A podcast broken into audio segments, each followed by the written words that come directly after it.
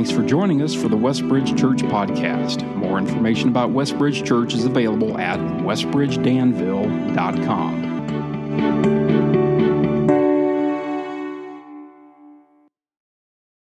Uh, welcome to Westbridge. We're really glad that you're here today. Um, I hope you all had a great Thanksgiving holiday, and I know that we probably have several families and extended families here today who might not normally come here, traveling out of town. So we want to give a special welcome to you as well. Uh, my name is Seth Baker. I'm the kids pastor here at Westbridge. And back in March, um, John asked me about, uh, well, we were talking about what our theme was for this year and how our theme was going to be pure. And just really talking through that and focusing through that. And back in March, he asked me if I would be willing to uh, preach the Sunday after Thanksgiving and have it be kind of like a life testimony of what pure I've seen in my personal walk with Christ or, or in my journey reading through Scripture. So um, this kind of has been in my heart a lot since March, and it's been some uh, really neat just to see what God has, has been teaching me and showing me, and I'm really excited to get to share with you today some of the things that, um, the truths that God has given us in Scripture that uh, might not at first see like how does purity all fit into this but we're going to kind of visit it at the end. So i'm really looking forward to that. And, and it started with um, this summer uh, when, when we were teaching in the elementary and we were teaching on this, this concept this word and, and the word was confidence.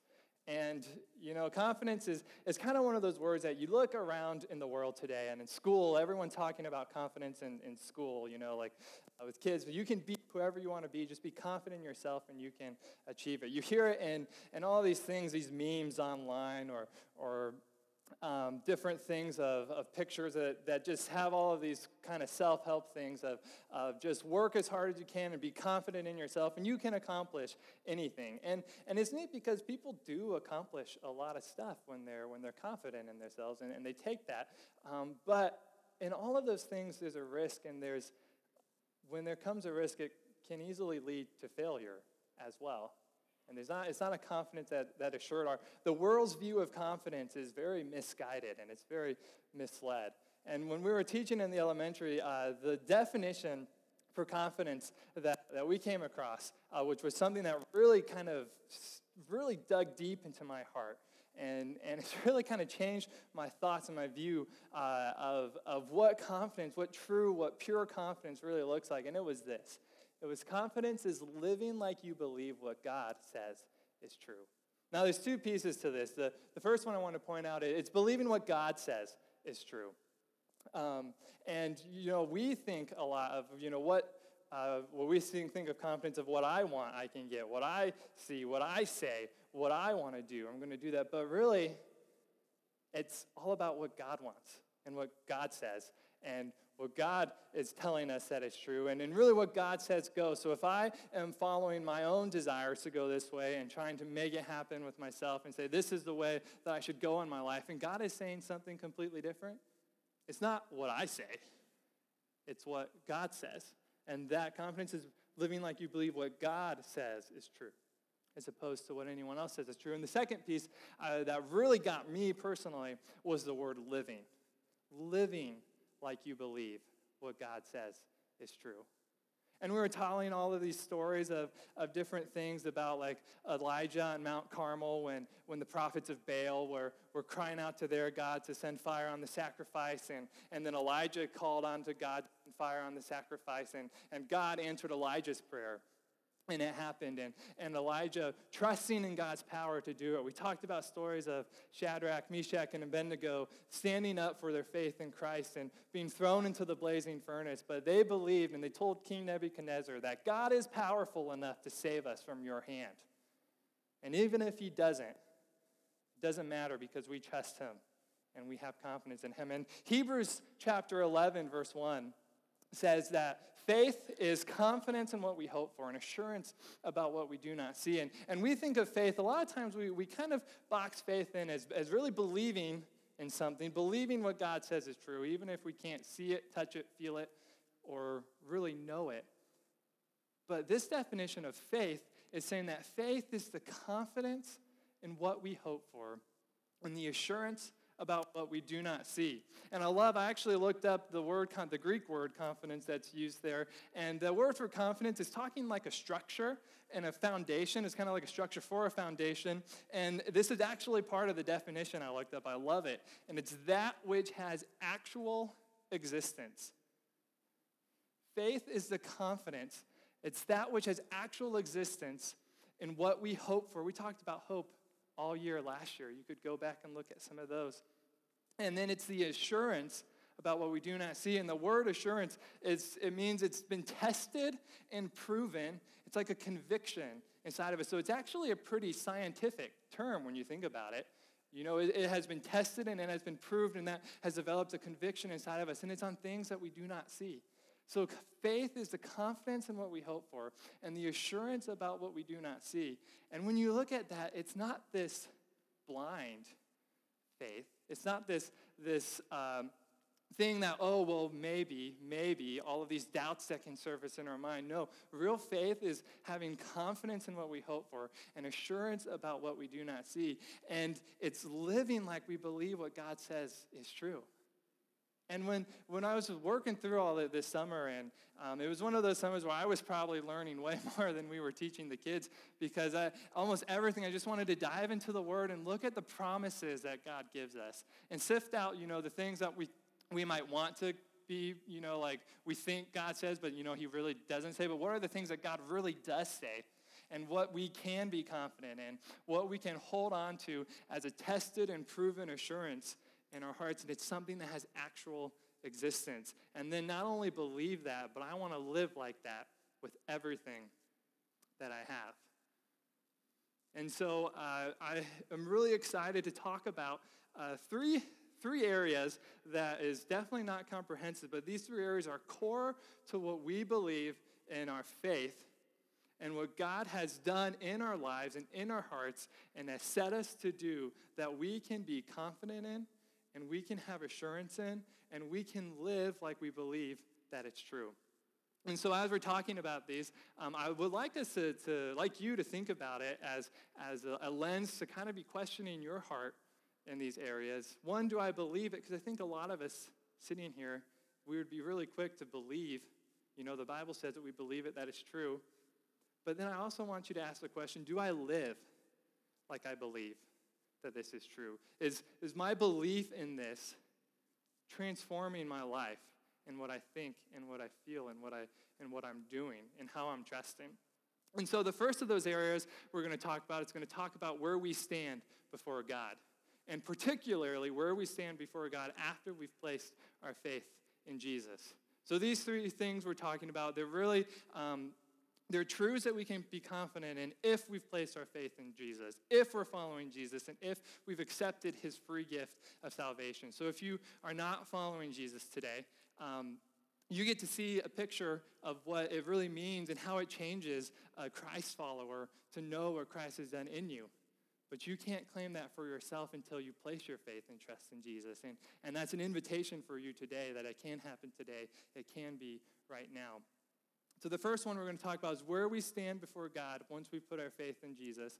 The second one, then, is how that has transformed us and changed us to set us in the trajectory that God wants us to go. And then the third one we're talking about that can sometimes be a discouraging journey, but we have been given a power that lives inside of us.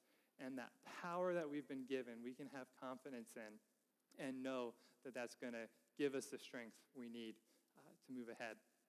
So, if you'd like to, you can turn in your Bibles to Romans chapter 3.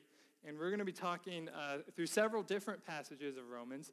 Um, and these three passages we'll be talking about, each one has a lot to them. And there is no way I could even unpack a single one of them in a, in a full sermon. But we want to just kind of have a big, broad view and just a basic thing just to kind of get us started on these, on these truths and on these beliefs and, and the confidence that we can have in them. So I'm going to pray real quick. Uh, Father, I do pray that as we come uh, before you today, I pray that you will speak. Um, we're going to read your word today, and I just pray that you, when the word is read, that it will be brought forth in power, and the power of your spirit will rest um, in our hearts and it will uh, convict us, it will transform us, it will encourage us, it will um, break us down if needed to, build us up if needed to. Lord, I just pray that um, I know it's alive and it's active and it's sharper than a double edged sword. So I pray that as we, uh, we speak it, we read it, and then talk about it, that you will just do a work um, that is far beyond what we can, can trust and imagine. Lord, I thank you for everyone here at Westbridge today and the family that they are, uh, the friends that they are, and just um, the, the heart you have for your church uh, here at Westbridge. In your name I pray. Amen. Um, so, the first thing we're going to talk about is where we stand before God. And when we're born, actually, from the moment of our conception, we are, we are broken by sin. In fact, we're dead to the sin in our lives before the Father. God created mankind to have relationship with Him, to have communion with Him, and, and to rule and subdue the earth. But we're broken when sin entered the world, and we've destroyed that relationship. And it's in Romans, the beginning of Romans 3, uh, the, about halfway through, it talks about saying how there is no one righteous, not even one, and that none follow God, none um, obey what he has to say. And it's kind of a bleak situation that none even look after him. But then, even when we do look after him, every religion is going, is trying to, um, to make themselves right with God by following what God says. And, and Paul in verse 20, we're going to pick up on verse 21, but verse 20 says that therefore no one will be declared righteous in God's sight by the works of the law. Rather, through the law, we become conscious of our sin. So even when we try to follow what God has to say, the only thing it does, it reminds us of how sinful we are and how we cannot measure up to God's standard. But then something changes. And in verse 21, it says that, but now, apart from the law, the righteousness of God has been made known, to which the law and the prophets testify. This righteousness is given through faith in Jesus Christ to all who believe. There is no difference between Jew and Gentile, for all have sinned and fall short of the glory of God, and all are justified freely by his grace through the redemption that came by Christ Jesus.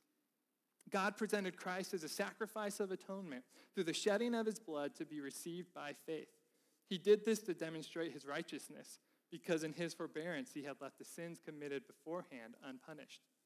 He did it to demonstrate his righteousness at the present time so as to be just, and the one who justifies those who have faith in Jesus. And I love that because once Christ came and died for us, and when we've placed our faith in Him, we become justified before God. And so that's the word that we're going to be talking about. You can the justified means basically means that we have been made right with God. So right before that Romans 3 is telling us is that we all have sinned. We all have fallen short. We're all broken. But in this passage, we're going to see, we're going to show some observations from it that we have been made right with God through what Christ has done on us. And the first observation I want us to see from this passage is that it's done apart from the law. It's not something that we do, it's not something that we have done. And the second part is that it's a righteousness is given through faith for all who believe. And I love this because not only are we standing right before God, when we believe in Jesus. We have been given a righteousness. And this righteousness is on our own. We have been given a perfection. We have been given a purity before the Father that He sees in us. And it's not something that we have done, but it's something that Christ has done in us. It's something that Christ has given us. It's been Christ's righteousness, Christ's perfection, Christ's purity that we can stand before the Father. And He sees us right with him. Next observation from this passage is that all are justified freely. You know, in the one before, it's, it's given through faith. We receive it through faith. So it has to be received through faith, but it can be given freely to all, to all. It's just a reception of it. And when we ask how this was happened, it was, it was because Jesus was offered as atonement for our sins. He, he was offered as a sacrifice for our sins. So God sent Christ, Jesus, the Son of God, to, to live. He lived a perfect life that we couldn't live. He shed his blood and, on the cross for us. He sacrificed himself to cover our sins, taking the punishment of sin on himself so that we can be right with him. And, and the uh, part of this passage that has hit me the most is that really it was a demonstration of his justice in this. And I would like to read verse 26 again. He did it. He sent Jesus to be the atonement for our sin. He did it to demonstrate his righteousness at the present time so as to be just and the one who justifies those who have faith in Jesus. And one of the uh, most amazing truths that I think we can hold on to and we can be confident in no matter what is that the work on the cross was God's just way of dealing with our sin so that we can be right with Him. That the work on the cross was God's just way of dealing with our sin so to make us right with Him. And I think about it, and we all love for justice to be done, right? If someone hurts us or wrongs us or goes against us, you know, we have that inner thing is we they got to pay for it. They, they don't deserve to get off scot free on this. They deserve to, to have something happen to them, to do something. I, I kind of remember when I was little and I was riding in the car and my mom was driving down 36. And I remember specifically a blue car.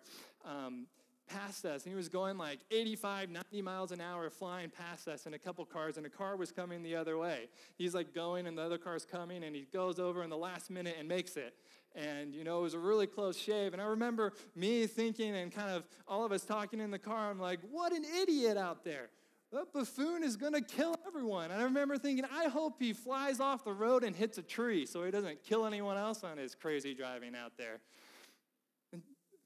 now it seems like that's kind of a harsh punishment. Don't put me in charge of the law. But uh, um, back then it was just, we want justice to be done, and justice is a really good thing.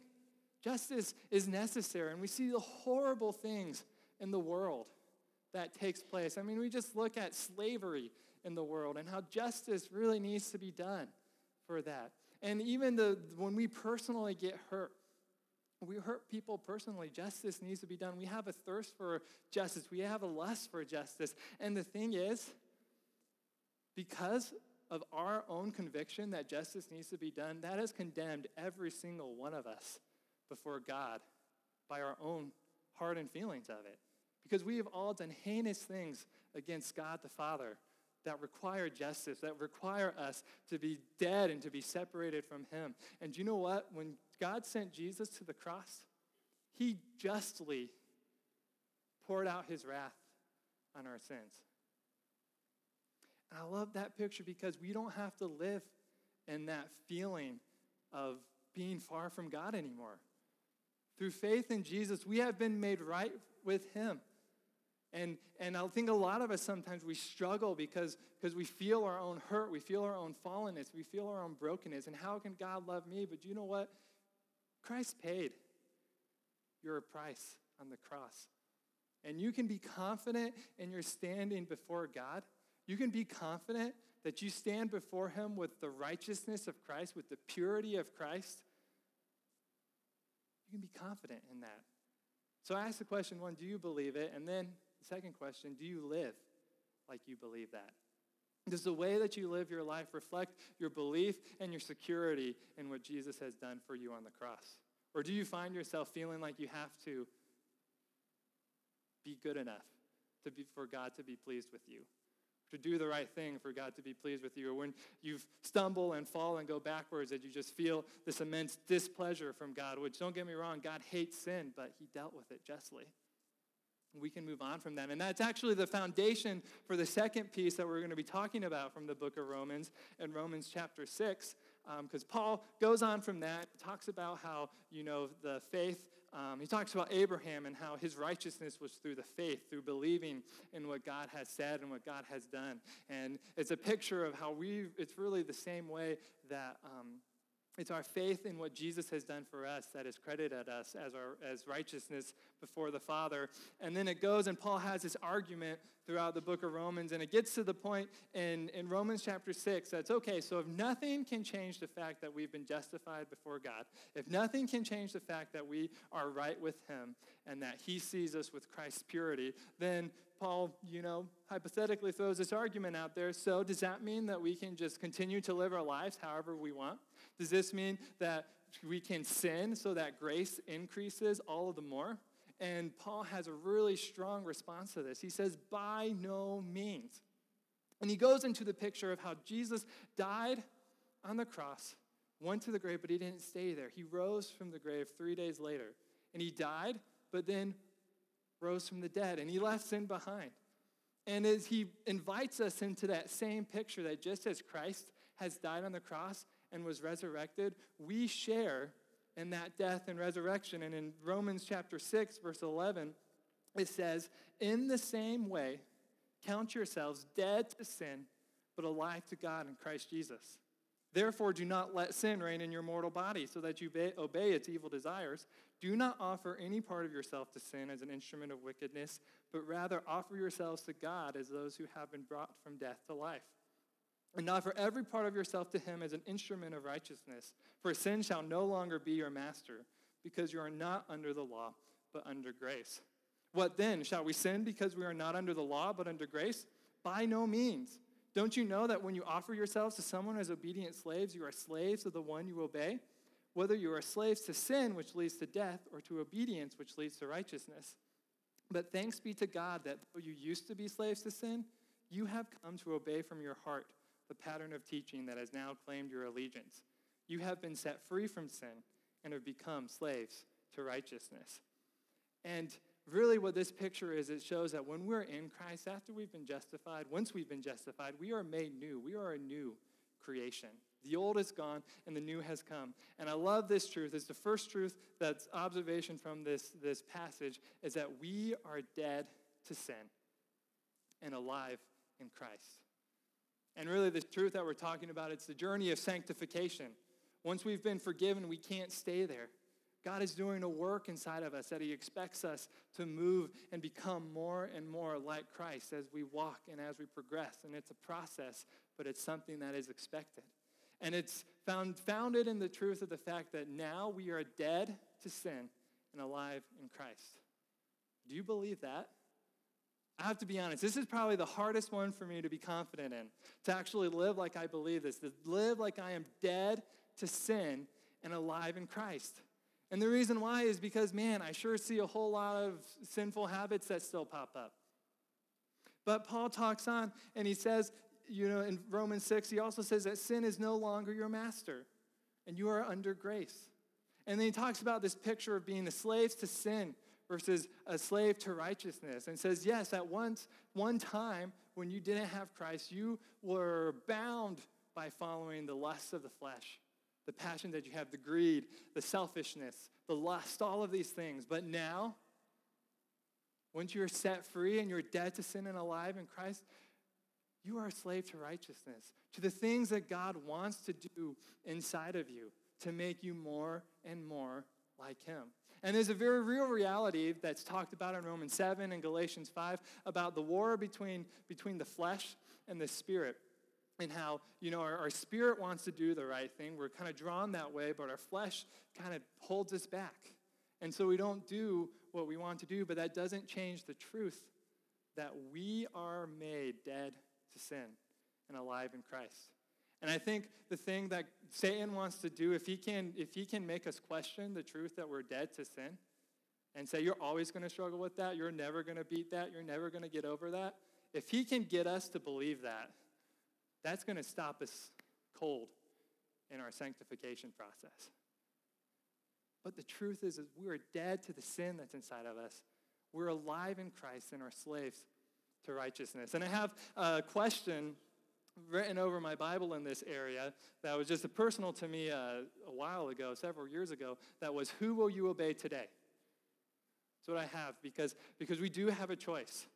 And the, and the question is, Who will you obey today. And I think we each have to make that choice. We can live in the flesh still, or we can live in the way that God has created us to once we're in Christ. He's redeemed us, made us alive, and we can follow what the Spirit has for us. And I think for some of us, it's hard because we see a lot of the things we have to give up. We see the, the, you know, the subtle things in our lives that, that we just kind of like or we don't want to put the effort in towards. But God wants to do a work inside of us to ruthlessly eliminate those, to walk in the way that He has for us. And this can be really discouraging because the more you try and try and try, the more you realize you're incapable of doing it. and which is the um, what honestly I think this is uh, probably the most amazing truth about it all found in Romans 8 is that we don't have to do it in our own power, but we have been given the power of the Holy Spirit. So if you like to turn in Romans 8, this is going to be um, a longer passage I want to read. I just would like, you know, just to let the Word of God kind of flow over you and let the Spirit move in it. Um, the first couple verses talk really about, think about it with the idea of justification and sanctification, being made right with God, and then how that changes us. And then it's going to lead us into the role of the power of the Spirit in our lives. Therefore, there is now no condemnation for those who are in Christ Jesus. Because through Christ Jesus, the law of the Spirit who gives life has set you free from the law of sin and death. For what the law was powerless to do because it was weakened by the flesh, God did by sending his own Son in the likeness of sinful flesh to be a sin offering. And so he condemned sin in the flesh in order that the righteous requirement of the law might be fully met in us, who do not live according to the flesh, but according to the Spirit. Those who live according to the flesh have their mind set on the flesh desires. But those who live in accordance with the Spirit have their mind set on what the Spirit desires. The mind governed by the flesh is death, but the mind governed by the Spirit is life and peace. The mind governed by the flesh is hostile to God. It does not submit to God's law, nor can it do so. Those who are in the realm of the flesh cannot please God. I want you to listen to this next part because this tells us who we are. You, however, are not in the realm of the flesh, but are in the realm of the Spirit, if indeed the Spirit of God lives in you. And if anyone does not have the Spirit of Christ, they do not belong to Christ. But if God is, if Christ is in you, then even though your body is subject to death because of sin, the Spirit gives life because of righteousness. And if the Spirit of Him who raised Jesus from the dead is living in you, He who raised Christ from the dead will also give life to your mortal bodies because of His Spirit who lives in you. Therefore, brothers and sisters, we have an obligation, but it is not to the flesh to live according to it. For if you live according to the flesh, you will die. But if by the Spirit you put to death the misdeeds of the body, you will live. I don't know if you caught that, but it kind of talked about the living in the flesh. And if our minds are set on the flesh, we're going to do the things that the flesh wants us to do. But if we have our minds set on what the Spirit desires, we're going to do and we're going to want to do the things that the Spirit desires in us. And then it says, really, for those who are in Christ, this was a message that Paul wrote to a, a mass group of Christians. If you are in Christ, it says you are in the realm of the Spirit. That's who you are. And so you can live like that. And the power of the Spirit works inside of you so that you don't do the things you don't want to do, but you do the things that God wants to do inside of you. And yes, even though our mortal bodies are still tainted by sin and, and we struggle with sin and, and God is gracious to us as we as we fight through that, we are leaving that behind and walking down the path to purity in Christ Jesus. In the process of sanctification, the secret sauce to sanctification, if you will, is that um, sanctification cannot take place without the power of the Holy Spirit. You can't have sanctification without the power of the Holy Spirit, and you can't have the Holy Spirit in you without sanctification taking place. Um, do we have a slide for that one? That the, you can't have sanctification without the power of the Spirit. And the power of the, you can't have the power of the Spirit inside of you without the process of sanctification taking place. You can go over actually to the next slide, Larry. and what's so neat about this is that it's kind of one and the same thing. It's kind of like I don't think we can have much of a faith without the confidence in what we're hoping for and the assurance about we do not see. And we can't have sanctification taking place in our lives without the Holy Spirit enabling us to do that. But at the same time, we can't have the power of the Holy Spirit in our lives without us walking into sanctification. And I think um, a danger that we might have in us, and it's a question we have to ask of ourselves, is do we sometimes quench the Spirit in our lives because we don't want God to change us in the way He wants us to go? You know, we talk about how we want, you know, we might want to feel God close, we might want to feel God moving more, but if we're resistant to what the Holy Spirit's wanting to do in our lives, we can't have the Holy Spirit working in us without us desiring to change and to be more like Him.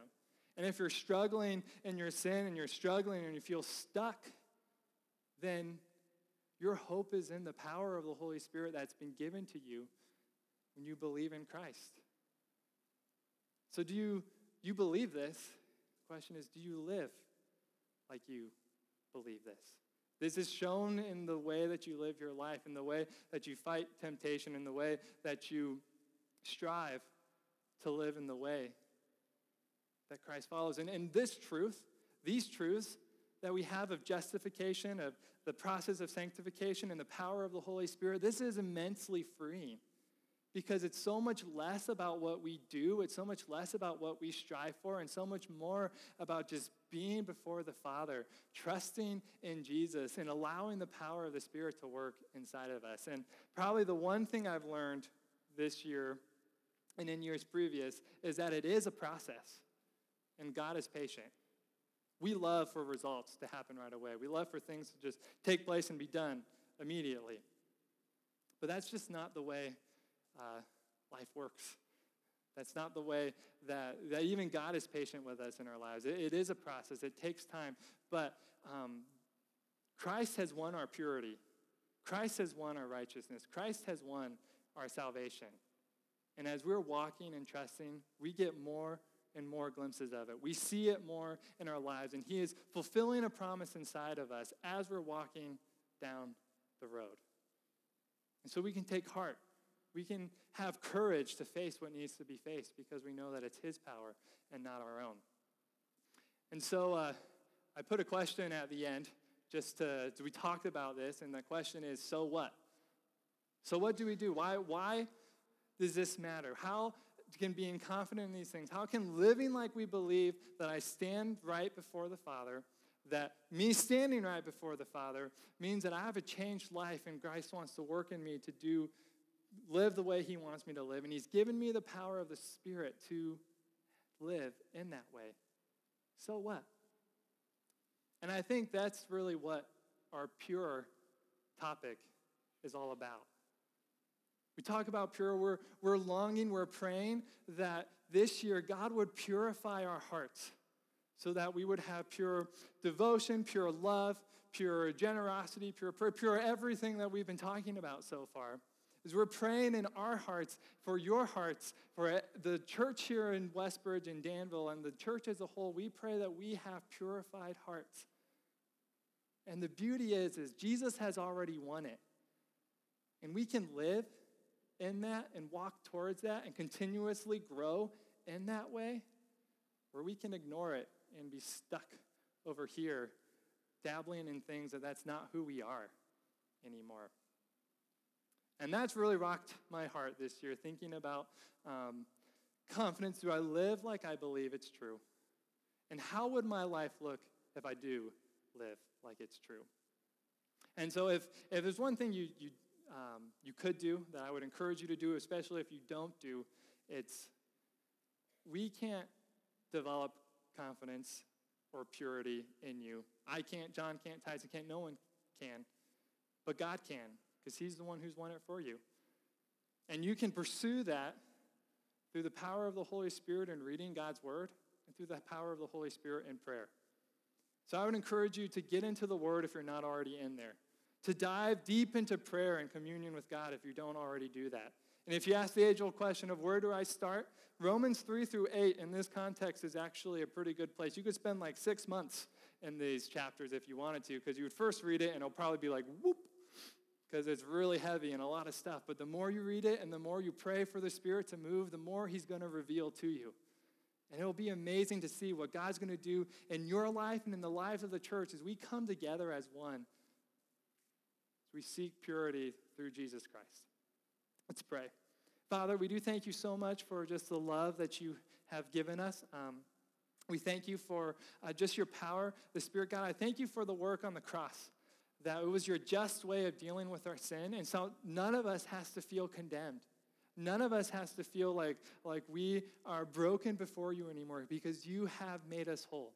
And I pray that that will sink into our hearts, that that will just change us and fill us and transform us to follow you with everything that we have. Because once we have that, we can't stay the same way that we are. We have to um, grow closer to you because you are our heart's passion and our desire to know more. And so I pray that we would all desire to walk in sanctification, to grow in the way you want us to, and that we would rely on the Holy Spirit that you have given us, the fullness of God indwelling inside those who believe, to give us the power to live the way you've asked us to. I pray that we will really just um, rely on the Spirit as we seek to live lives that are pleasing to you. And Father, um, just uh, um, it can be a discouraging journey. It can seem like uh, we're not feeling those things. It feel like we're far from you. It feels like we're going backwards in our sanctification, and it feels like uh, your spirit is missing from us. But Lord, you've promised that, and these promises are true even when we don't feel it. So I just pray for those who believe that they would be able to have the confidence in these truths and just the faith that expresses itself through action in these. And for those who don't know you, might come to know you today. In your name I pray. Amen.